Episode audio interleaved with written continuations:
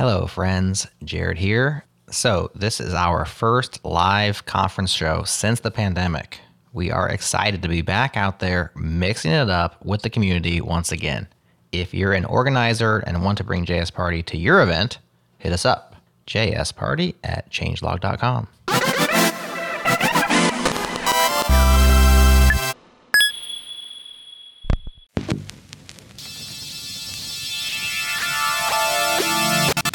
This is JS Party, your weekly celebration of JavaScript and the web. If you're new to the pod, don't forget to subscribe. Head to jsparty.fm for all the ways. And if you're a longtime party animal, thank you. We appreciate you listening. Check out our membership program at changelog.com slash plus plus. Drop the ads, get bonuses like extended episodes, and directly support the show. Thanks to our friends at Fastly for shipping JS Party all around the world to wherever you listen. Check them out at fastly.com. Okay, you know what time it is. It's party time, y'all. Quick note as we get started live shows often have dicey audio, and this one is no exception, so please bear with us until we're back in our studio setups. Okay, kicking it off is Remix's Director of Developer Experience and the organizer of RemixConf. It's Kent C. Dodds. Hey everybody, welcome. Welcome to you were- JS Party. party. party. This is a live recording. And at a real party too, in person. A legit party. yes. An after party, in fact. For Remix Conference. Woo! Super exciting. Yeah, it's really exciting. And I'm here with Ali. I'm Divya, and we are also here with Kent C. Dodds. Hello. Happy to be here. yeah, Kent organized Remix Conf and also is part of like the Remix community. Do you want to talk more about Remix Conf and Yeah, I would love that. to talk more about RemixConf. So thank you so much for coming and being here at the conference. So Remix is a web framework. We talked at length about it a couple episodes ago. So you can go back and we'll link to that. But uh, yeah, so it's a web framework for building awesome websites. And when I joined the team back in November, I thought we just should do a conference. I don't know. That was like that was the first things that I I did was start that up. We just barely open sourced, but I knew that we had a, a good community going already with the closed source thing, and so I figured we could probably get 300 to 350 people in Salt Lake if I had the right team to organize a conference and put things together. So I got the right team, and we we got the same group. It's Zero Slope Events, same group that does React Rally. They've done a couple React Conf, NG Conf, yeah, a bunch of tech conferences. They're amazing. We're in the same venue as React Rally has been in the past, and we got 330-ish people at the conference. So That's awesome. That's actually really impressive turnaround on a conference too. I feel like these things like take forever to plan. So like six months or so is pretty impressive. I feel actually pretty proud of that accomplishment. like yeah. pat yourself on the back for that. Yeah, That's yeah, huge. what made you guys want to have a conference in the first place considering it's like a project and you're building the community so what was the impetus for that Yeah, yeah. So actually, I was thinking about a remix conference before I even joined Remix. I was like, boy, it sure would be cool to have a remix conference. I've been using Remix before I joined for over a year, and I just loved it. I, I didn't want to talk about anything else. And so when I joined the team, uh, this was after they'd gotten funded, and we just said like one of the our primary goals was adoption and. Remix is basically an evolution of React Router. So we already have really good adoption. Like basically seven in 10 React apps are using React Router. So there's a lot. but we want also to just highlight the what the community is doing with the server aspect of what React Router is, which is now Remix. So I think the idea was we wanted to get people together so that we could help them s- inspire each other to know what cool things that you can do with Remix and and the, also like share some of the things that we've been working on. And that was Michael Jackson's keynote was just like, here's a, a bunch of things that we're working on, and now I'm done. Let's hand it off to the community. Mm-hmm. But yeah, this is like definitely not a like a moneymaker for us or anything. We're just trying to highlight the community. That's awesome. And I want to shout you out for doing a lot of unique things for this conference too, of having us go out into the city and get lunch in groups today. I thought that was really unique. I've never seen that at a conference before. And then having this event tonight and the hack and hang last night. Oh, so yeah. lots of really really cool events, and I also really like the single track and the speakers were amazing. No, thank you. Yeah, we borrowed a lot of ideas, and some of these ideas were my own. I've been to a lot of conferences and a lot of things that I like, and some things I don't like about the conferences. And so you'll notice, like, we do have music, but you will still be able to hear other people talk when you're at this after party. Um, lots of conferences, it's just like blaring music. You- have to yell at each other. But so, the, like, eating out in the city that I borrowed from React Rally. And we also gave our speakers some spending money in the city because, like, when you go to speak, you don't want to leave with less money than you came. Like, that's kind of annoying. Like, that's the whole idea. Yeah, is it's like I can go for free. So yeah, Yeah. that also I borrowed from React Rally. Nice. Um, but one thing that was an original idea that I'm really proud of is we also had backup speakers. That's not original, but we recorded the backup speakers talks last night, and they'll be Oh, put cool. onto the YouTube channel So like cool. usual. And so Okay. I've been a backup speaker before, and it's you're in this weird place where you're like, I hope that somebody gets sick, but I actually don't. So, like, so like, no COVID.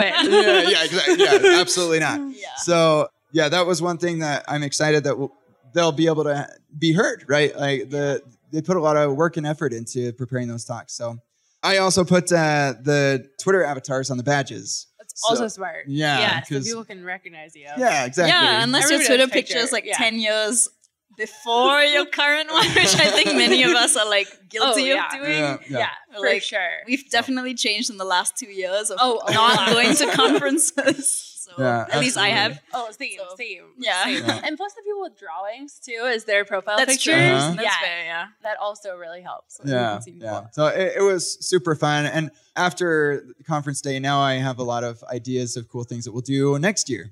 That's awesome. And it keeps going tomorrow too. You all are doing the Mm-hmm. hangout day. Yeah, yeah. So originally, I wanted to take everybody to Lagoon. It's this uh, theme park, you like go on roller coasters and stuff. But they're only open on weekends in May. So Oh, okay. I'm So somehow unsurprised that you wanted to take Yeah. people to an amusement park. Yeah, that's that's my jam. That's like that's what I do for fun. It's logistically challenging to do stuff like that. Um, yeah.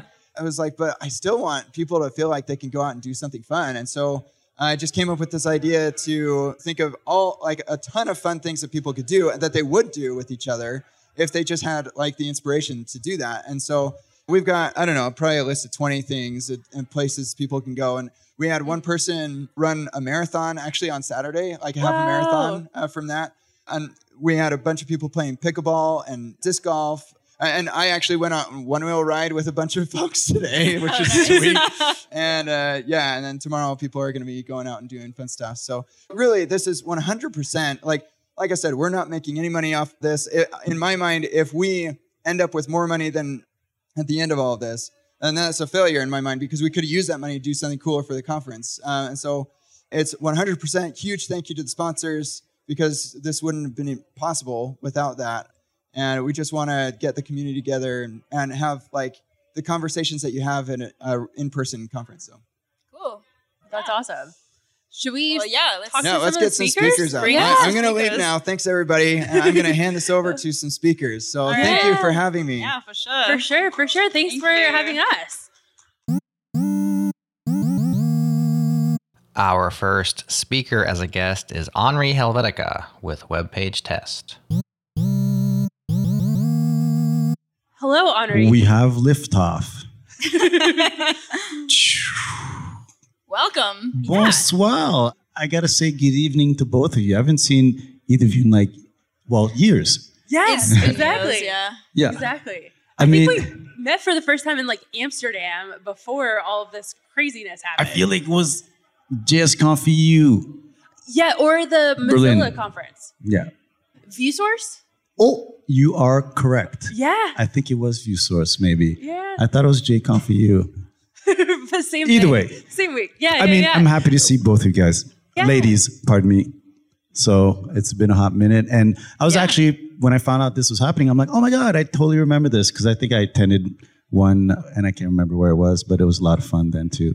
Yeah, so That's awesome. I think live podcasts are kind of cool. Yeah, and a lot has changed for you. You're at Real Web Page Test now. yeah.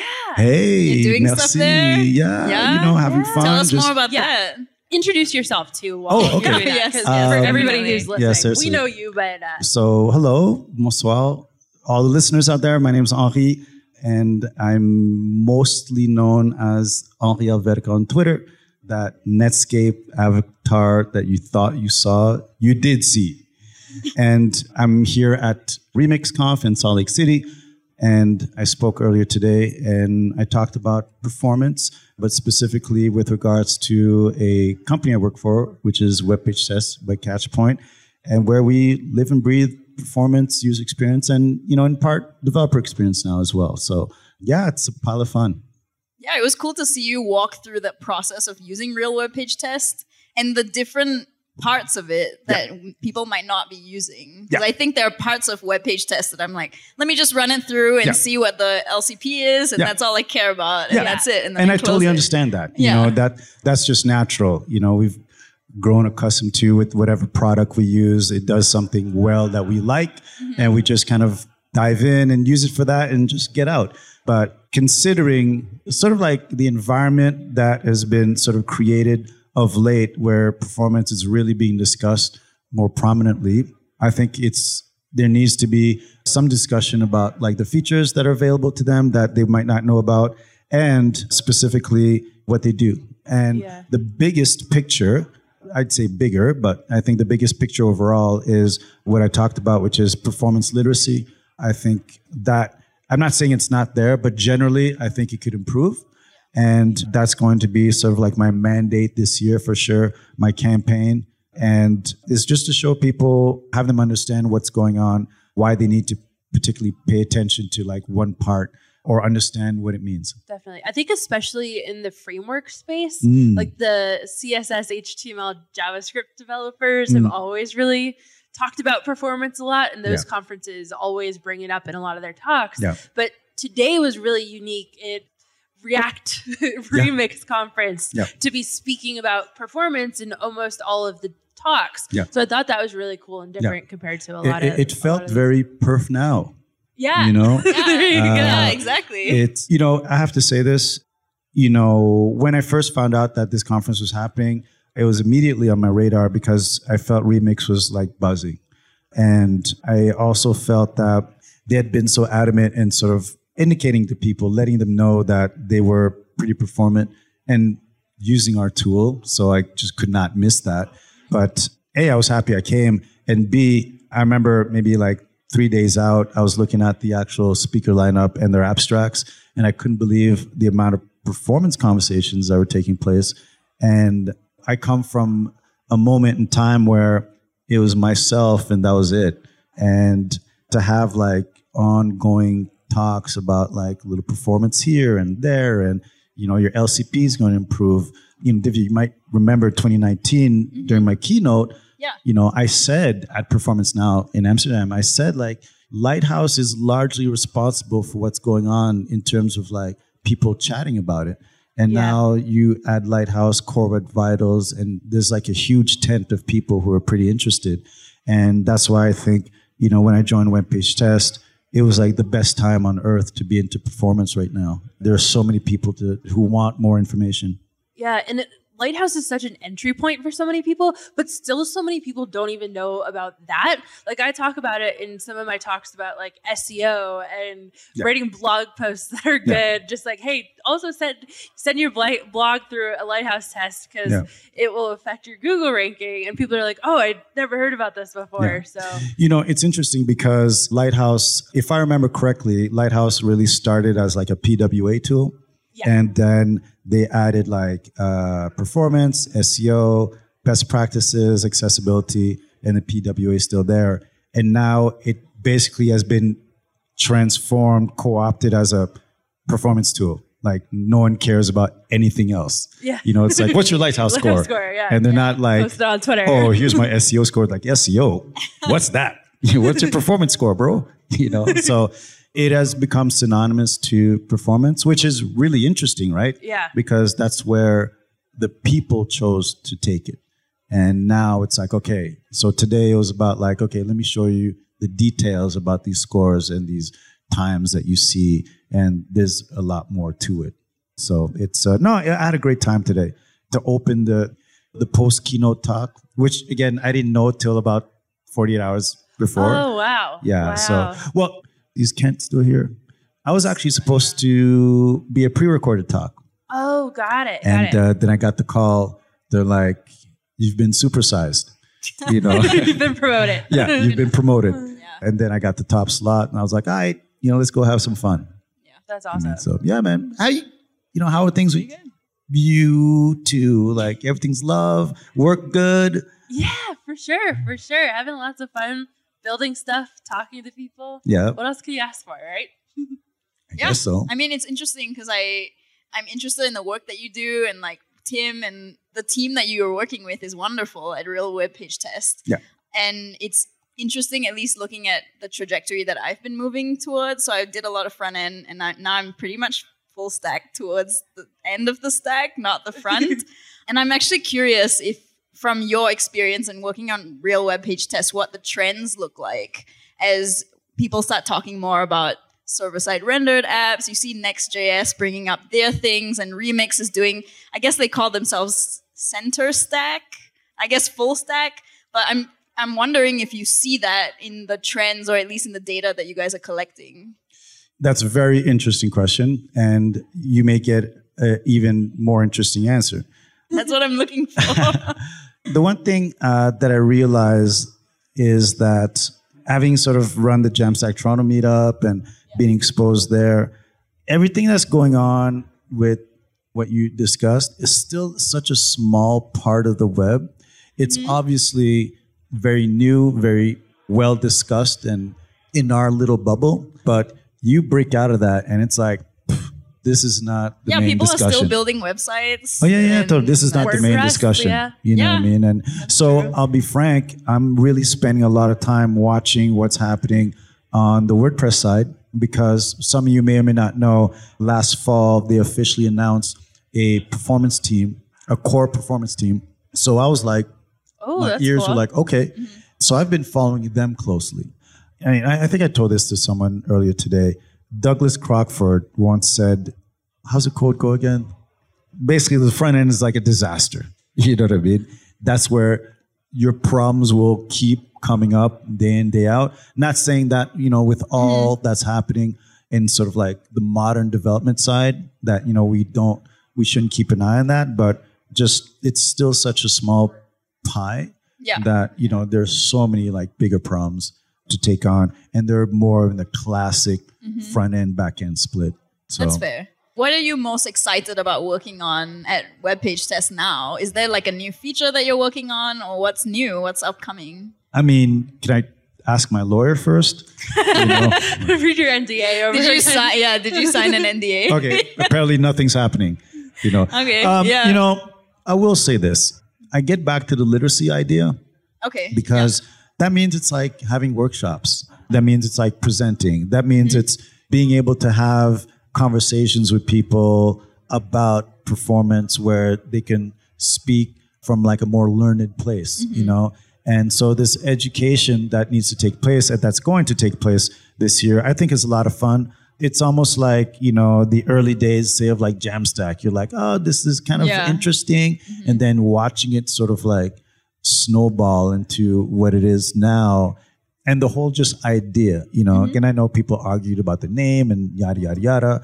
I start to call it like just a modern stack you know Yeah. like what is going on? It's modern development. Let's go. But yeah that's i'm excited about that. I'm excited about helping people sort of like unlock when they're looking at like data you know Yeah. and metrics and be like oh i know what's going on here. Yeah, I guess that makes sense because as long as we're building for the web, regardless of what framework, stack, 100% technology, whatever, it's always just gonna the browser's gonna render it and performance is gonna come into play. and you're just gonna way. wait for the results you know, Yeah. that's it you know so That's great. And the literacy will always there's always a need there. Yeah. I mean, so- just like any web development, you know, it's like there's literacy that needs to, to be achieved for people to be able to speak in that sort of like confidence where like, oh, here's what's going on there. And da, da, da, da, da, da. Yeah. You know, I have to give a shout out to my team, everyone out at WPT, as we call it Tim, Scott, Jeff, JQ, Gina, uh, God, Michaela, William. all the other people. You know, yeah, yeah. like- entire catchpoint team. yeah, yeah. Oh, I mean, Catchpoint is like, and the webpage test is like yeah. you know like this but we're trying to do great work and uh, hopefully people could come along and be part of it Yeah. That's awesome. That's Yeah, awesome. Exciting. Hopefully, I'll be on your podcast soon. Yeah. Oh know, yeah, some- I would love to have you at some point. really That'd be great. Yeah, some a do a bit more episode. formal. Like I've been having some back channel talks. All right. You know, so but we could continue Yeah, that yeah. afterwards. Well, we'll keep you know? talking. Yeah, I think yeah, yeah. I got some paperwork we could sign. Perfect. You know, said so. Okay. Let's go. All right. Thanks for having me. Yeah, yeah, thanks yeah, for thanks for, joining. talking with us. No, by all means, man. Ladies, thank you. Who's up next? I think Oh, you, there we go. Storyblok's in the building. Let's go. Here comes Arisa Fukuzaki, a DevRel engineer at Storyblok. Arisa, welcome. Yeah, thank Do you. you want to introduce yourself? And I know you gave the story block talk, so yeah, can you speak more to that as well? Sure, sure. So, my name is Arisa, and I'm originally from Japan, but living in Germany. So, Storyblok is a headless CMS, mm-hmm. and I work in there as a developer relations engineer. Not just only, you know, at the CMS. What it makes it being unique is that we have the real-time visual editor. So um, whatever you make the content changes, you can take a look at it and see in one screen. We are based on the atomic design methodology, means that you can reuse the components as many as you want, and you can nest the, these, you know, reusable component in any levels. So you can only, for example, like define only necessary components that you need. Then you don't need to duplicate unnecessary, you know, overwrapped mm-hmm. components. So that's what we have in here. And for today's talk, I was showing that, let's say, choices of choosing the technologies. I was showing as one of the example that imagine that if you are, for example, like in your everyday life, when you face something non-user friendly interface, then maybe in the end you will be able to get something you wanted to have. But the journey until you will be able to get these, let's say, the things you wanted to have or the things you wanted to achieve, it's not gonna be nice. So same thing could be transferred or like would be applied for, let's say, like in tech world.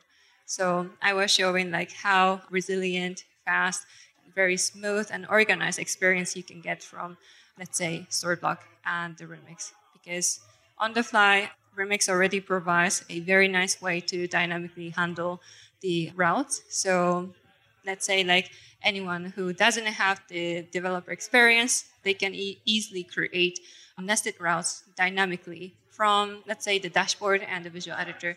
And developers can, you know, focus on their own work, stuff like that. So that's something what I was giving a talk today. Yeah. Oh, cool. So that means like with the way story or the way you're using or Storyblok works with Remix is can you speak more to that? It's just like the routing layer and how the components get loaded. Yeah, Okay, sure, sure, sure. yeah. Sure. So the thing is like once you define components from the Storyblok side Yeah. by giving a name of the component and by giving the levels of the components how you want to nest. And the next step you can do at the remix side is that well you can first of all like define the component to be dynamically being rendered. Okay. And to do that, we provide the JSON, fi- uh, JSON files for draft version and the published version. And in Oh, for draft and publish, there's Yeah, separate yeah, yeah. JSON files. so Okay. um, if you want to see, for example, cleaner version of the draft JSON, you can just take a look at the published version because for draft version, we have additional property Okay. to show all these components are editable. Okay, But you don't yeah. need to see that in published components. I see. Yeah. Yeah. yeah. Okay. Okay, because it's a post. So if someone were publishing like a blog or something, I mean, with Yeah. Storyblok, that's what you're doing, right? Got so it. okay. Yeah. CMS. Yeah. Yeah, exactly. Okay. Yeah. So what you can take a look at from these, let's say draft JSON, is that you can see Mm-hmm. all the components are in an array object. So you Mm-hmm. can see that if you want to dynamically return these components, you can actually use the map to, you know, like render. Wait, sorry, say that again. Oh, sorry. You can actually map these, you know, array object so that you don't have to worry about to manually create, for example, like let's say the component files, and then need to worry about to create the logic to manually, you know, render these Mm-hmm. components. You can just call one API that is provided from our SDK. In Okay. Remix case, you can just use our React SDK. So you can call one of the APIs that is fully equipped to handle all the dynamic, let's say, component rendering part. Mm-hmm. So conditionally, it will decide like if there is like the dynamic components are there, mm-hmm, mm-hmm. then it's going to return. But if not, then maybe you can put some nice error handling to show like, hey, the name of the component doesn't exist, stuff like that. And you don't have to, you know, worry about to build these kind of, let's say, workflow by yourself. You can just call this API and you just like call this API as a JS, JSX component. Everything is all set. So you don't need to worry about what kind of components the users are going to um, define, let's say, inside of another component. Everything is already set in there. Okay. Yeah. How have you been enjoying like the conference and working with Remix? Oh, I am really enjoying a lot. And I need to say that, or I need to insist that this is one of the best conference I've ever at- attended. I mean, like, I mean, this is my third time like joining in-person conference. Oh, wow. Uh, yeah. Nice. Oh, ever. Ever, yes, Ah, cool. ever, wow. ever. Yeah. yeah, Yeah. That's yeah. awesome. Yeah, because I started to speak in conferences Yeah. like after the pandemic. Okay. So Okay. I attended more online conferences Uh-huh. as speakers, so as attendees. So this is my third time, but even so, it's really like one of the special ones because I mean, like I feel that I know a lot of not just the speakers, but even the attendees. I got a chance to, you know, be able to talk to them. So I feel like I know more of, let's say, the folks joining in here closely, as well as like, yeah, I was able to, you know, like do some funny or like fun activities. For example, like I was going to the dinner and there was a Kent. He was asking like, "Do you want to do like one wheel?" Then I'm like, "Oh yes, please! I really want to do that." The one I wheel mean- has been really popular. Yeah, Uh, I'm terrified though. Like, Yeah, I- absolutely not. so I'm, I'm impressed by your bravery. yeah so i'm really enjoying the conference itself. I mean the talk was also like went really smooth. The reason why i'm saying is that well michael from remix team he knows because we attended in one another conference together in amsterdam.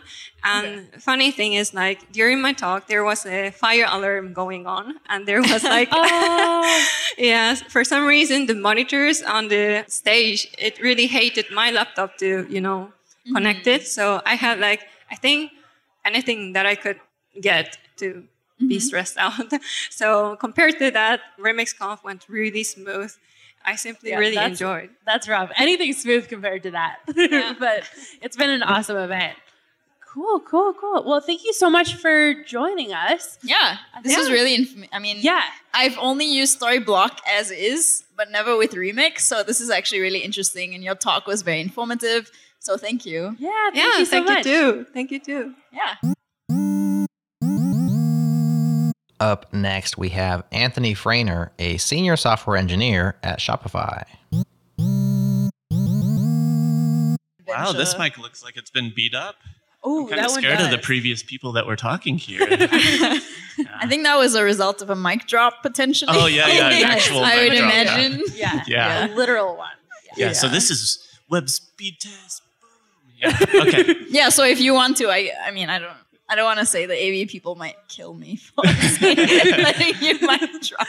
So maybe don't do that. But yeah, probably a bad idea. But- Definitely. Well, thank you for having me. Um, Yeah, of course. Thanks I for think being this is on. the first time I've met both of you, so Okay. uh, a pleasure to be here. Yeah, Yeah, super nice to meet you too. Do you want to introduce yourself to the listeners as well, and maybe give the like Cliff Notes version of your talk from today too? Okay, well, it all started when I was born. No. Uh, the Cliff Notes version of me, I have, my name is Anthony Frehner. That's a really tough last name, so that's how you say it.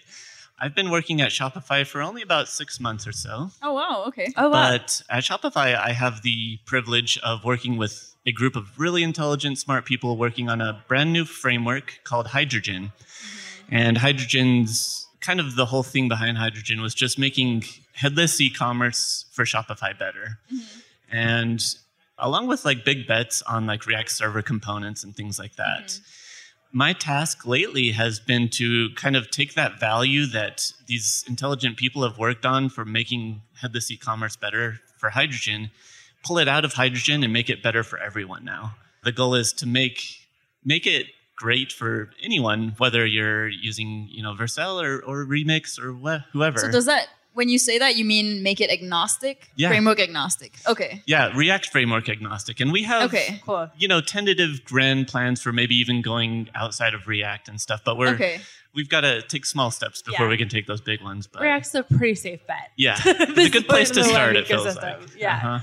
For sure, for sure. That's awesome. That's really cool to hear about. Like the headless e-commerce space is so big right now. I have a good friend Kelly Vaughn who's like very involved in the Shopify space, so I get Oh, to sweet. hear about it from her a lot. But it's really, really cool. Um, tell us about how Hydrogen works with Remix. Like, do you use it as your routing layer, or or how does it work? No, the goal for this package that I that I've we've been working on is essentially components. It's going to be called Hydrogen UI, so it is a separate package than Hydrogen itself.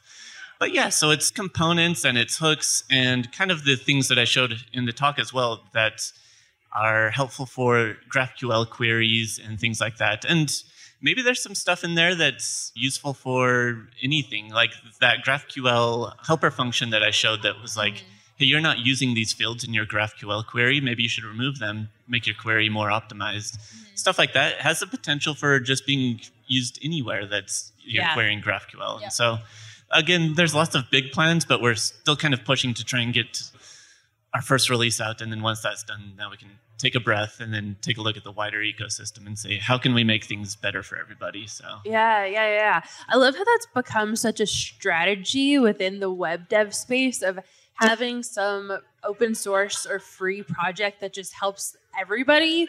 And then, you know, you still have a company behind it, but you have this product completely detached from it, from like Next.js and Vercel, for example. Mhm. Uh, I think that that's really cool. yeah, it's it's interesting to see, like you say, the open sourceness of everything and everything going open. And the other part, you know, I'm fairly new to Shopify, so I don't want to like toe the line too much or whatever you want to call that. But there's a big emphasis on at Shopify of this isn't a zero sum game, or in other words, we don't have to make it so we are the winner and everyone else is a mm-hmm. loser. We want to Yeah. make it so everybody wins if we can. And obviously, if we can do well in the process, that's great, and we can all have jobs and stuff. But but the goal is to really just help out the broader ecosystem and help everybody. And you kind of see some of that not only in this work that you know we're doing in Hydrogen UI, but also just in in React itself with like React Server components and things like that, providing feedback and and trying to make that proposal better. So yeah. You've talked a bit about like making it React agnostic. So what are the Mm-hmm. plans so far? Because so you have it working with Remix, you have it working with I guess vanilla React and Next.js, I think too. Is that Yeah, something so that- the package itself isn't released yet, so that's Okay. the fun part. Is Okay. like this is all Okay. Yeah. yeah, this is all like almost feels like a an Apple keynote of like, hey, this is where we want to be in maybe six months or less time, or Yeah. you know, but this is like a future looking type feel to it. But the goal is to make it so it works in Remix, and and kind of I alluded to in my talk as well is like we really do want these tight integrations with other frameworks to make sure that we're doing it right for you. So, in fact, last week we noticed that Netlify, for example, had built their a hydrogen adapter for their new Netlify Edge computing that's built on Deno and stuff Yeah. like that. We noticed that we had broken something on in their adapter through one of our releases and hadn't Yeah. really paid attention. Uh-huh. So we fixed it, but then we also worked with Netlify to say, hey, we're now going to do preview like deploys on every commit Mm-hmm. so we can check out hydrogen on Netlify and make sure it's working there Okay. and stuff like that. So yeah, there's the goal to just make it work everywhere eventually, but So is there actually um are you working with different like deployment platforms to make sure that hydrogen works on them? Because there's obviously intricacies to how that works. Mhm. So what's that process like? Yeah, it's been interesting. And again, most credit goes it hasn't been me. I've just been sitting in the background. Most credit goes to the intelligent team that that I'm a part of. But yeah, we've worked very closely with Cloudflare specifically to make sure things work there. And having Slack channels where we can talk and collaborate and make sure things are working well.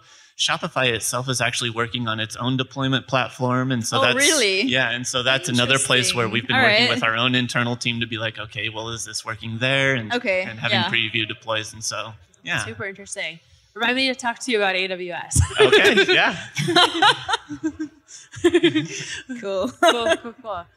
What are you excited to work on since you just started on hydrogen? And like, what's the thing that most excites you about that project? The most exciting thing about hydrogen for me is I really enjoy working on developer tooling and making just developers' lives better. And so I really like working on things like right now currently we have Vite under, you know, as our bundler and doing all that stuff. And we have a super intelligent person, Fran, that has that all that integration. And I'm just absorbing all of that knowledge, trying to absorb is- all that knowledge from these people and learning how to make V to make hydrogen run better and stuff like that. So I really enjoy developer tooling and standard specs. That's more outside of hydrogen, but yeah, like working on standards is kind of weird, but I actually really enjoy that stuff too. And I, I I've only done a tiny bit of it, but when I do it, it's super satisfying. So I'm kind That's of weird that way. There's Yeah. something really awesome about building developer tools as a developer yourself and like being able to work on something that's for your persona. And so it sounds like you get to do that at your job. Yeah, a little bit, and it's super fun. And I, like I said, I get to learn from these super intelligent people. And and when I have time, I go out and and look at these new proposals that that are happening, and and try to provide feedback where I can and things like that. So, you know, working on the current one I'm excited about now is like this new app history or a navigation API for the web to kind of Oh, interesting. replace history.pushstate and all that Oh. stuff. And so there's there's a lot of work going on there. And again, I'm I'm not doing much there, but I'm just sitting there kind of in the background Yeah. watching and learning and and maybe once every month or so being like, "Hey, what about this?" type thing. But yeah. That's Did you work on e-commerce prior to Shopify itself, or like e-commerce dev tooling itself? So unintentionally, I have worked in a, doing a lot of e-commerce throughout my job history, I guess, but it, it was never intentional. It's just that's what I, I always happened to be working on. So my first job was working for a local company here and making their website and mm-hmm. migrating it from Magento to Shopify, which at the time, you know, I had no idea I was going to be working for them. Mm-hmm. And then another company I worked for, local, building a custom platform to integrate all these different e-commerce things and into like a dashboard so you can see how well your products are selling and mm-hmm. stuff like that. So it's kind of been like an accidental like, hey, I I kind of understand e-commerce, I guess. But Yeah, yeah, it's interesting because developer tools itself is a niche uh-huh. in and of itself in all of development, and then e-commerce dev tools is like a niche Yeah. within that niche because it's very specific. The problems that people have in e-commerce when they build e-commerce sites are very different than if they were building another type of website, right? So Yeah, totally. And that's one of the reasons I think for me Remix really stood out is e-commerce is so focused on performance, so focused on you know how well is your website running and time to first byte and SEO stuff. And Remix just seems like a great fit for that. And hopefully, you know, Hydrogen is too and and so yeah. Awesome. Well, thanks so much for chatting with us. It was awesome to meet you. Thank you very much. thanks. Emily Kaufman is an amateur human, her words, and a professional software engineer at Harvie. How's it going? Good. I guess I've never met you guys, so I'll introduce Yeah, myself. yeah, that would be awesome. My name's Emily Kaufman. I was one of the backup speakers from oh, yesterday. Oh, cool. Okay, So kind of courted me over there and was like, "Hey, you know, there's a podcast going on." So perfect. that's Welcome. awesome. Yeah, welcome. you guys. Why don't you tell us a little bit about yourself and then also what your talk was about? Sure. So my name's Emily. I'm from Pittsburgh, Pennsylvania. I work for a company called Harvie, which is a grocery delivery service. Okay. where all of the food comes from local farms and producers. So we've spent the last two years doing performance, and uh, that kind of led us to Remix in the past couple of months. So that's basically what I've been doing is writing our site in Remix, and it's been awesome. It's been a lot of fun. That's so cool. It's really cool to hear about a company using Remix in production too, because it's it's pretty new as far as these dev tools go. I would love to hear about your experience there and what the challenges Right. were, but also the really high points as well. So we're not quite to production. Not yet. quite to production. Okay, Yeah, sorry. So um, it's a big Symfony application. So over the last year, we've been slowly moving it to React. So we have it in React now, and so we have been doing comparisons of our existing React site into mm-hmm. what it would look like in Remix. And the high points have just been. We're, you, I guess you guys were talking about Lighthouse scores. Ours was a 32 without Remix using the same components. It was a 97. Wow, So we- that's huge. Okay. Yeah. So that's that kind of stuff has been really exciting for me. Just seeing like those changes, and that was not that many weeks of work to get it to that point. So Had you used another framework prior to Remix? What was the reason for reaching for it in the first place? I mean, part of it was I did it on a weekend because I wanted something to play with. Yeah. And I was like, oh, I bet this would like this would be pretty cool. And I showed it to my boss, and he was like, wow, you're like, yeah, we should try to keep working on this and just see because performance has always kind of been an issue uh, with our application because it used to be a small. If you're familiar with like a CSA, it's a Oh, yeah, yeah, yeah. yeah community supported agriculture where you kind of get like a box from a farm. Yeah. And two years ago, at the before the pandemic, we had like 40 products that you could you know like get and because everyone wanted grocery delivery service, we grew to like 500 products over Oh, the wow. last short amount of time, and it, it kind of crashed our page. so that was one of the reasons we were looking for something to help with that performance. Mm-hmm. Can you speak more to the stack or like what it was like before you moved to Remix itself? and what Um, that migration was like. I mean, you haven't pushed to production, but I'm just curious Yeah, what yeah, this, yeah, that yeah. process So- was like. they were all Twig templates originally. So we kind of Okay. set up a React, like a single page application, Mm-hmm. and it was kind of like intertwined with the Symfony application. And then as part of our performance stuff we were doing, we did we kind of split out our admin code versus like our member code. So mm-hmm. I'm just focusing on member right now. But I built a components library, so I was able to pull out a bunch of like you know like the buttons and all of that stuff. Mm-hmm. So that made it a lot easier to move over. Yeah, because for I just like basically set up all these new routes that matched what we had. Because you already just- had the component and library. I already had the components. Yeah. Okay. So that I mean, I wanted to do that anyway for Mhm. fun, but this was like a good way to justify it and say like it'll make it take a lot less time if we can just have a lot of that. But yeah, it's been fun. So I guess it didn't take any convincing really for the No, team to move to it. I don't exactly know the story, but I guess Yeah. my COO hired Ryan at one point in the Okay. past. Oh, wow. And so I was working on trying to figure out how to convince everyone that we should move to Remix. Okay. And my COO posts in our Slack channel. It's like, hey, have you guys heard about Remix? I think we should use it. And I was like, actually, Were you I all talk to using, you about were you that. using React Router at before? Okay. So Yeah. I guess then it's sort of related. Yeah. Yeah. Okay. so we're on we're on an older version of React Router, and since they just released that upgrade path, Yeah. I've started working on that. Oh, cool. Okay. So you yeah. know, maybe I'll just like switch some of it to Remix, and no one will Mhm. notice. yeah, I think it definitely helps if you you have the infrastructure in place or you are Right. already using React Router because then Yeah. it sort Yeah. of integrates Yeah. really nicely with Remix right. instead of having to like you aren't using it and then you move to. Re- I'm actually curious about that migration strategy. Yeah, I'll have to find someone who has done that. And Our, our member site is a single page application. Our Okay. admin is not. We're not using React Router there. Ah, so okay. that is something I'm so that one is using out. Remix also, I will be. It's not using Remix yet, but Okay. I think it will eventually. Cool. I'm trying to figure out if we need to do like a rewrite of just everything to get it. Yeah. It's just so it's like Twig. A lot of it's just Twig templates Oh, wow. and Cool. PHP, Yeah. I can scroll Throwback. through if I need to. But yeah, Red. Nice. yeah, I think Shaundai called the people who write PHP dinosaurs earlier. So that, that's me, I guess. I was like, uh, there are people who write PHP. The Laravel community majority, is right? huge, Yeah. by the way, and there are people who still write Laravel, and they are a very interesting, awesome community. So I don't know. I take issue with that comment personally. So yeah. Awesome. Well, thanks so much Yeah, for chatting with us. It was really chatting. cool to hear your story. It's nice Yeah, to meet you thank guys. you. Nice to meet you. Joining the party next, it's the CEO of Clearly Innovative, Aaron Saunders. My name is Aaron Saunders. I was one of the backup speakers also. I did not get promoted. Uh, All but. I still did my speak last night. yeah, I found out about Remix through just evaluation of software. Okay. I run a software development firm in Washington, D.C., and we are always trying to find the cheapest, most effective way to kind of build solutions for clients. And I saw the post, and so I started playing with it for a weekend. And then I have a YouTube channel, so I did a couple of videos on it. That's awesome. And then when I think Kent mentioned that they were going to do the conference, he said, "Hey, you should go for a talk." And so I did. I put my, threw my hat in the ring.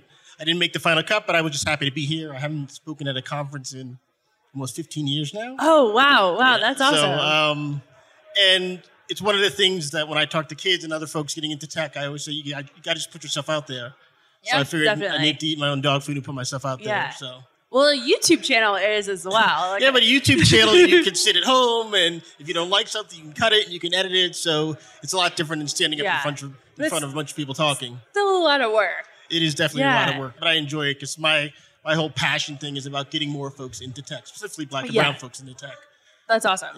That's awesome. Tell us about your talk. What did you speak about? So my talk was about parameterized routes and nested routes in Remix. Okay. Um, it was it was something that even when I was trying to learn it, reading through the documentation, I found it a little bit challenging to understand.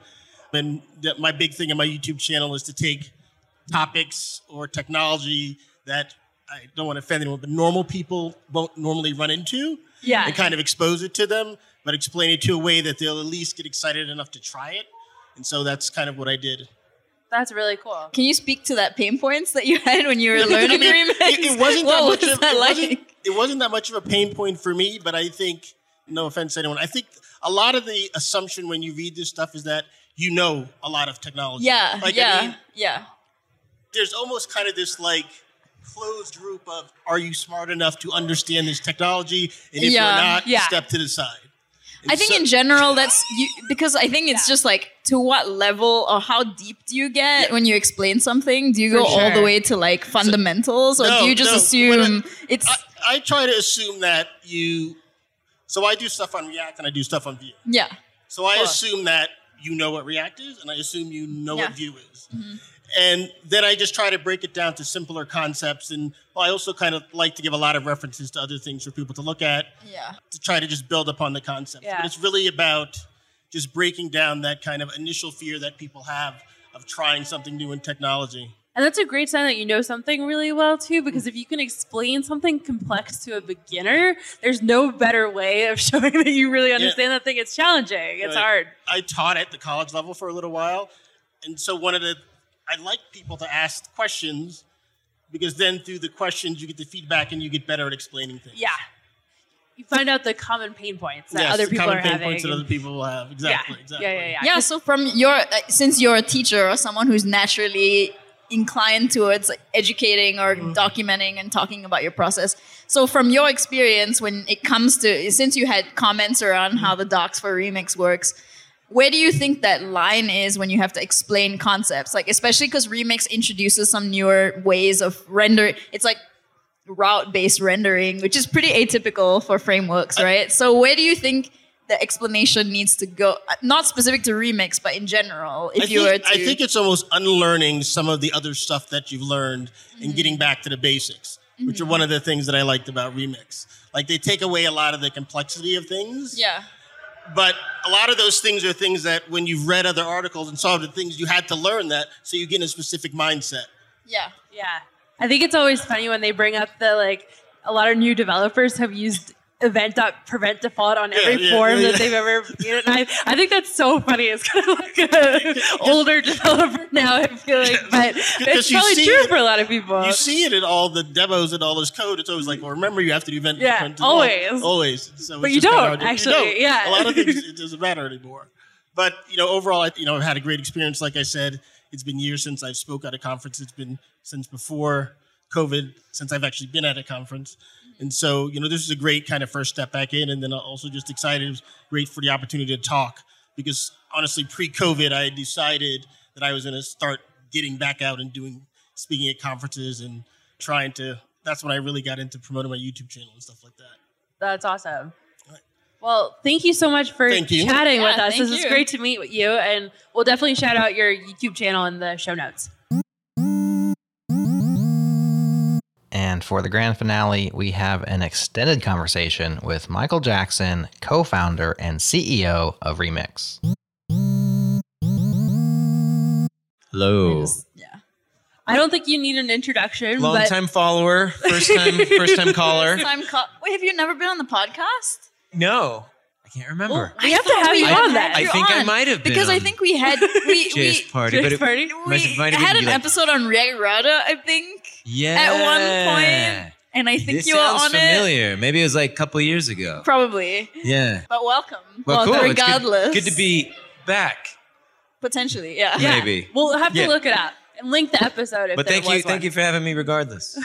for sure. Thanks for joining us. yeah, excellent. Yeah, happy to be here. Yeah, it's been an awesome event, and your keynote this morning was really great as well. You. give a really great introduction to the history of Remix and the thought behind it, and then also where it is now. And I think that was a really great story for people. Do you want to give us the like short lightning talk version The of short that version now? of it? Yeah, sure. Yeah. So thank you, by the way, for the compliment. So the yeah, the short version of the story is we've been developing React Router for a long, long time. Mm-hmm.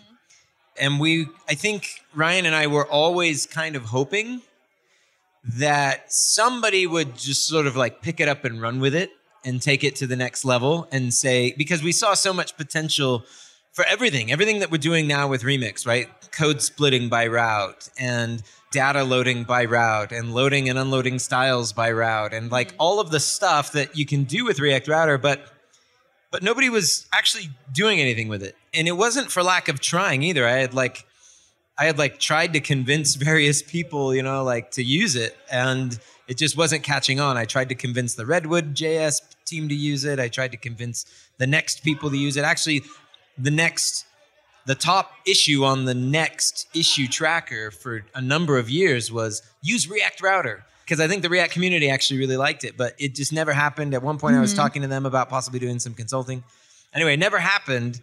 And so when COVID hit and our training business kind of kind of took a big hit, we were just kind of like, well, I guess if nobody else is going to do it, I guess we should just do it, you know? Mm-hmm. and along the way, we're going to like do all this other good stuff too, which mm-hmm. is stuff that we really believe in. Like we're going to do progressive enhancement and we're going to make sure that it's back end agnostic and it runs in lots of different places and like just a lot of different sort of opinions that we've had that we just wanted wanted to to put in there as well, you know? Awesome. Awesome. Yeah, since you mentioned the next thing, Yeah. I actually want. like, Yeah. Considering the announcement that came out yesterday around Yeah. what Next was doing, and like I saw some comments Yeah. around whether or not there was some inspiration taken from React Router Yeah. or not. Do you want to speak to that and how that Um, influences? You know, what I you think, guys are I mean, I think they were very forthcoming about it. Yeah. Um, on Twitter, at least. There- not, yes. not, not in the RFC, un- unfortunately. yeah. But, but yeah, on Twitter, you know, Sebastian came out and said, oh, yeah, we took some inspiration from React Router. Yeah, you know, yeah. Which I think is pretty obvious to anybody who is kind of paying attention to the space. I honestly, I wasn't too miffed about it. The goal of Remix is not, like we have said since day one, build better websites, sometimes with Remix mm-hmm, Yeah. and I mean it. Like I really do mean it. So if you know, if we have a good idea that you know is nested routing, which I really love, and you know the next team is far enough along with their implementation that I don't actually think it makes sense for them to use React Router at this point. Sure, because yeah. the because the router is such a an integral part of a mm-hmm. framework. Yeah. I don't think it would make any sense. They would have to like have massive deprecations and huge breaking Yeah. changes for their whole user base, and it would be a huge pain. So if they want to just sort of take one sort of core idea, which is mm-hmm. nested layouts, Yeah. Which has been a huge pain point in Next for a long, long time, Mm-hmm. and they want to put Yeah. that in the framework, I applaud them for it. I say, yeah, you know, Yeah. go for it. I will say that we've been thinking about nested routing for a long, long time, and literally everything we're doing in Remix is coupled with the nested routing. So Yeah. you know the suspense that we're doing the data fetching that we're doing even our data mutations even things like styling the code splitting mm-hmm. like everything is coupled to the nested routing architecture Yeah. which you know i don't know if they have plans to like go all the way down that rabbit hole mm-hmm. but it goes quite deep mm-hmm. but we're satisfied with it you know we're satisfied with how well it's worked out for us and hopefully it works out well Yeah. for them too Yeah, I would Yeah. say inspiration is the best form of flattery. So, I mean, Yeah, if they, right on. Yeah, Yeah, yeah, right, yeah. right? So if they took some inspiration, I mean, yeah Definitely. It Yeah, is an open source project, so technically it's a free for all.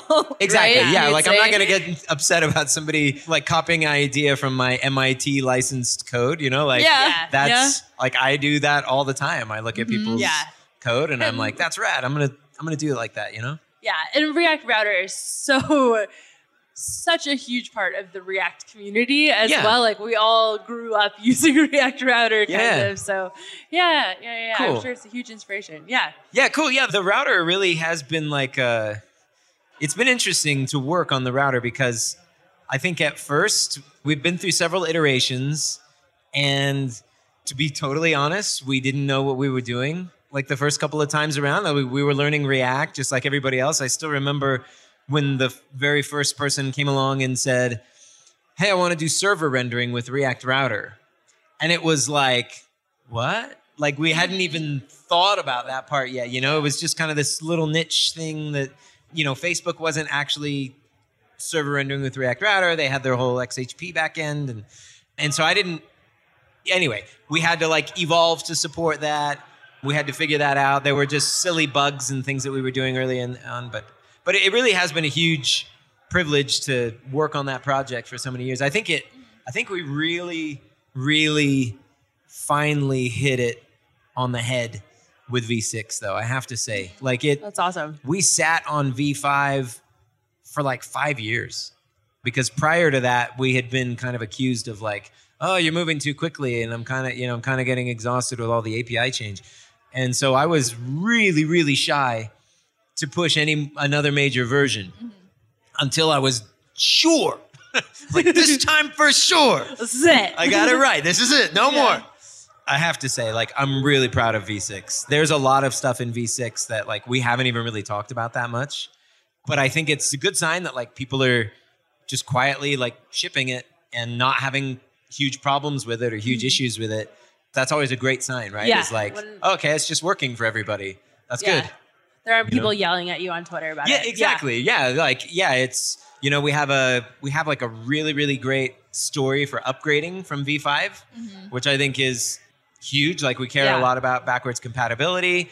One of the coolest features in V6 is all of your routes and your links are all relative and it all works. So you can actually build like tiny React Router apps. Like you could be oh. on the ads team and you could be on the messenger team mm-hmm. and somebody else could be on some completely different team and you're just working on the routes at you know slash admin slash whatever and then you're working on the routes at slash mm-hmm. messages slash whatever and you can stitch those apps together into a, a larger app you know? So i mm-hmm. think organizationally that's how lots of companies are split up you know by product by like focus and I think the router now is a lot more conducive to working in those large organizations, which I think is yeah. is pretty awesome. That was a, a specific design goal of V6, for Yeah. example.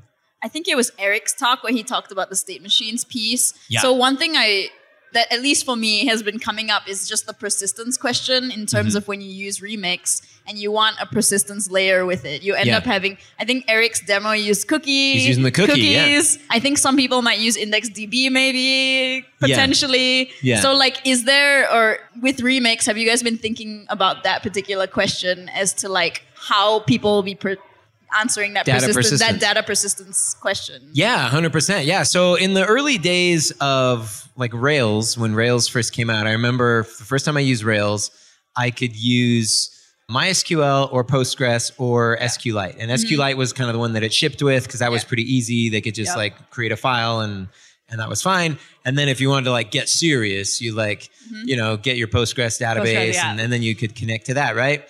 And I think now, like we have seen such a proliferation of databases and data architectures. It's You've- pretty hot now. You got, yeah, obviously you've got no SQL. Lots of people are just like, oh, I'm just going to use a key value store. You know, you, Yeah. maybe you've got an Elasticsearch database. Maybe you've got a JSON API that you're talking to.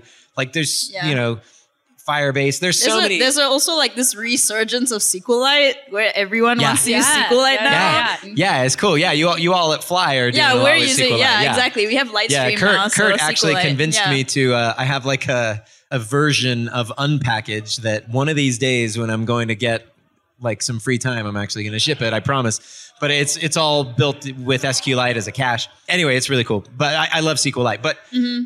the point that I was trying to make is there are so many different options, right, for data persistence. And I have no idea, honestly, what you need for your app. There are just so many mm-hmm. different options. And so what we're doing as of now, as of Remix V1 and for the foreseeable future, is we just want to give you the right touch points mm-hmm. So that you can access your data really, really easily, right? Okay. So Yeah. all we care about is when are you loading the data? When are mm-hmm. you actually running your queries? Yeah. And then also like if some of those backends are slow, how can you return a response to the user really quickly without having to wait on them, right? So that's the streaming work that we're doing. Yeah. The pattern in Remix is kind of like called like back end for the front end. I Mm-hmm. don't know if you've ever heard that pattern before, but it, it actually works out really, really nicely, right? So if you have your data in Postgres or you have your data on GitHub and a JSON API or Wherever, something that yeah. you built, yeah, a GraphQL API, it doesn't really matter. What we care about is, you know, that that we can run all of the queries for all of your nested routes in parallel and that we can go in and generate the page. Now, again, like I was saying, if some of them are slow, that's cool too. Like we'll we'll very soon in Remix in the next couple of weeks, we're going to ship support for React 18 streaming. Yeah. You'll be able to stream down the pieces of the page that are already ready and then, you know, just await the pieces that aren't. But I think that's the right level of abstraction in a world where we literally have no clue how you're mm-hmm. storing your data. Yeah. We're just going to help you decide, give you the right hook essentially to say, okay, we're ready for some data. You now take it from here. Yeah. So then Remix will basically be more like a framework, and then you kind of pick and choose what your deployment platform is, Yep. as well as your database as a service, whatever that may be. Yep. And so you're essentially whoever is using Remix will have to make those decisions separately. Yeah, you were saying earlier, like we call ourselves kind of center stack. Yeah. And I think this really Yeah. kind of gets to it, right? Because we're not we're not super opinionated about where you host. We love Fly. Yeah. We also love AWS. We love Google Cloud. Like people deploy on Vercel, Netlify. It's totally cool, right? Mm-hmm. We're kind of back end agnostic or database agnostic. But what we do care about is the network tab Yeah. which is the thing that tends to come in between the back end and the front end, right? It's like It's like communication middle Yeah. layer. yeah, exactly. Yeah. How and when are you loading your data? How and when are you doing mutations? How does Mm-hmm. Yep. that affect how you need to reload data Yeah. and you know bust the cache, things like that. The short-term goal of ours is also to be front-end agnostic. Mm-hmm. We do not consider ourselves a React framework. We love Mm-hmm. React, and I think React makes a great set of trade-offs. Personally, Mm-hmm. for everything I've used, I, I think it's amazing. But I, Mm-hmm. I totally get it that some people don't want that, or some people want to, you know, a much smaller version. You know, maybe they want to use Preact, maybe they like Vue or Solid or something like that, yeah. Svelte or whatever. Yeah. So I really don't care uh, what you want to use for templating. Mm-hmm. You could even just say I don't want to run any JavaScript on my site at all, which we saw quite a few people do Yeah. today. I thought Yeah. it was Yeah. kind of a fun like little theme, like kind of a little. Mhm. It was like a little No bonus to everybody's talk. They're like, oh, and by the way. Turn off JavaScript. Yeah, and it still worked, right? So, but yeah, so the that's I think why we call ourselves center stack Mm-hmm. is because we fit right in that. That's the part that we really, really care about. That we Yeah. we want to provide like some structure around is uh, what happens in kind of in between the front and the back end, and then pick whatever you want on either of those sides. Cool. Well, you gave a little bit of an answer to this in the last question, but kind of as our final question before we wrap up, Sure. can you give us a little bit of a sneak peek at the vision and the roadmap for Remix at all? Yeah. Yeah, 100%. Yeah. So we've actually got quite a few things that we would like to build. I think kind of depends a little bit kind of who you ask, but so one of the things that I'm really really interested is in seeing how many different places we can actually run Remix and how many different use cases that we can serve, right? So right now we actually serve the kind of like traditional SSR use case pretty well. And we can also do really well the very traditional like full page reload whenever I make a, a mutation or a request, right? Yeah. Just leave scripts off the page, right? One use case that I actually think would be really cool for us to be able to serve is what happens when like more of like a create React app style app, right? We heard John Jensen Yeah. today talking about like, oh yeah, a bunch of folks at Netflix, uh, sorry, Netflix, Netflix, a bunch of folks at Netflix. Netlify Um, plus Netflix. Yeah, yeah, they boot their Create React app, they Yeah. ship that, and it's just like a client side Yeah. thing, right? Like, Yeah. and that's a totally legit way to build apps, right? Yeah. I would love to have better support for that. I would love to have better support for so-called offline apps, right? Or like PWAs, right? That if you look at the Remix server runtime, it's actually pretty cool because the whole thing is just built on web primitives, which we polyfill on Node because mm-hmm. Node obviously Yeah. doesn't have a lot of that stuff. So we polyfill it on Node. A lot of that stuff is already present though in like Cloudflare workers. It's present in Deno. We heard from Ryan Dahl today. Mm-hmm. Guess where they're also present? In the browser, in the service worker environment, right? What if you could run the Remix server in the browser? Right? Crazy. right? Yeah. Yeah, but like you could keep the same programming model. Right? This is the exact same programming model. Request, response, maybe your data store is IndexedDB, or maybe your data store is just some JSON API, which you can absolutely hit from a service worker that's running right there in the browser. Right? So like it's just sort of moving these server environments are kind of funny. Like you can run it on the origin, you can run it in the CDN now with Cloudflare or workers or something like that. And you can also run it, you know, right there in the browser. I thought it was actually kind of interesting. One of the big inspirations for the Remix backend was the fact that Cloudflare workers actually used the service worker API. And so it felt like you were coding a service worker, but it's running on the CDN. Mm-hmm. But if you're still using that same API, like why not just bring it all the way to the client, right? I have a good friend, James Long, who is building this app, this uh, called Actual. He's written a bunch of stuff. He wrote Prettier. He wrote this library called Absurd SQL. It was rad actually because it- it's absurd because so browsers have this thing called IndexedDB Yeah. in all known implementations of IndexedDB, IndexedDB is built using SQLite, Yeah. but SQLite was deemed not a good fit for browsers because they needed more than one implementation in order to standardize something. So they said, we can't standardize SQLite in browsers, so we'll standardize IndexedDB instead. All the browser vendors went out and built IndexedDB on top of SQLite, but what he really wanted was SQLite. So then he built the SQLite implementation on top of IndexedDB. So he's got like Very meta. IndexedDB talking to in yeah, he's got SQLite a- talking to IndexedDB, which It's a is SQLite sandwich. powered by powered by SQLite. Yeah, exactly. exactly. It's a SQLite sandwich. yeah. Anyway, he built this app. That was his persistence layer for a finance app that he was building Okay. called Actual. That's why, and that's why he called it absurd because it was a sandwich. yeah. But I would love people to be able to build apps like that with Remix, right? Mm-hmm. That would be totally awesome. People were doing that. So basically, running it in more places, that's definitely one of our goals. Like I was talking about, being front end agnostic, that's definitely one of our goals. Mm-hmm. Another goal of ours is to, we really want to pave the way for React Router apps to become Remix apps. React and React Router give you a lot of leeway, right? It's you can build an amazing experience with React. You can also build a really terrible experience with React. And so what we want to do is by building Remix, what we're hoping is like we're kind of putting some of the bumpers on the bowling lane a little bit to help you roll a strike with React.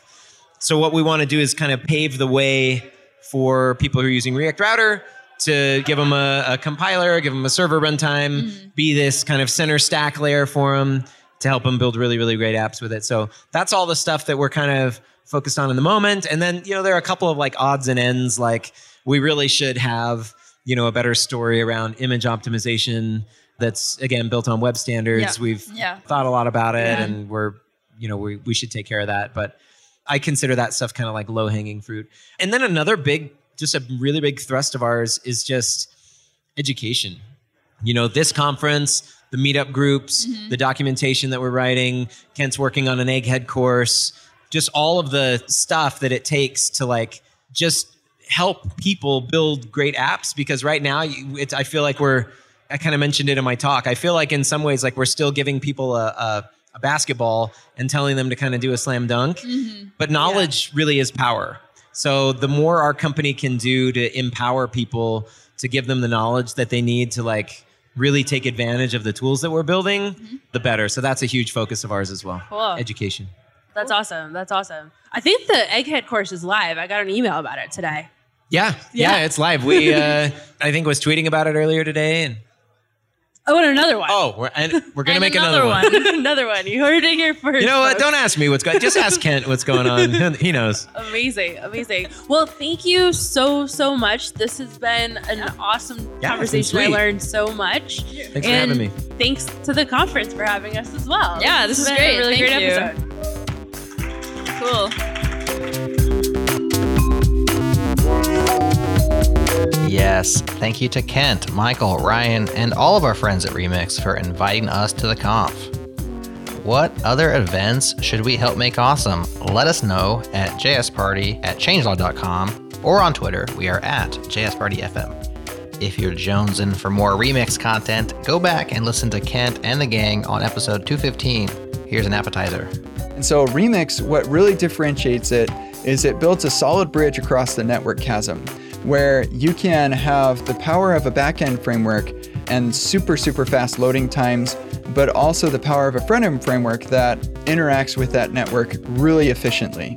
And so, from the developer experience point of view, you don't have a state management library. There's no global state management to speak of at all with when, when you're using a Remix app or developing a Remix app. So the question of like, does Redux work, with Remix? Well, yeah, it does, but why would you do that? You don't need it. And the same with like GraphQL. Yeah, you totally can use GraphQL, but you're going to use it on the back end with the back end portion of your code. The front end doesn't need to bother with shipping that enormous GraphQL client. And so with Remix, we, we take a lot of stuff that people are doing on the front end and we're moving it toward the back end. And so we, we ship less code because Remix is managing that network chasm for you rather than you having to bring in a bunch of libraries to try and, and piece together.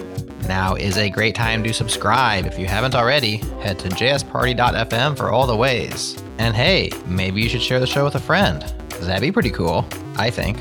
Thanks again to Fastly for their blazing fast CDN, to Breakmaster Cylinder for their blazing hot beats, and to you for listening. We appreciate you. Next up on the pod, K-Ball, Nick, and Ali ask a very common question WTF, JS? They also talk maintainable code bases and what's going on in this current moment in tech.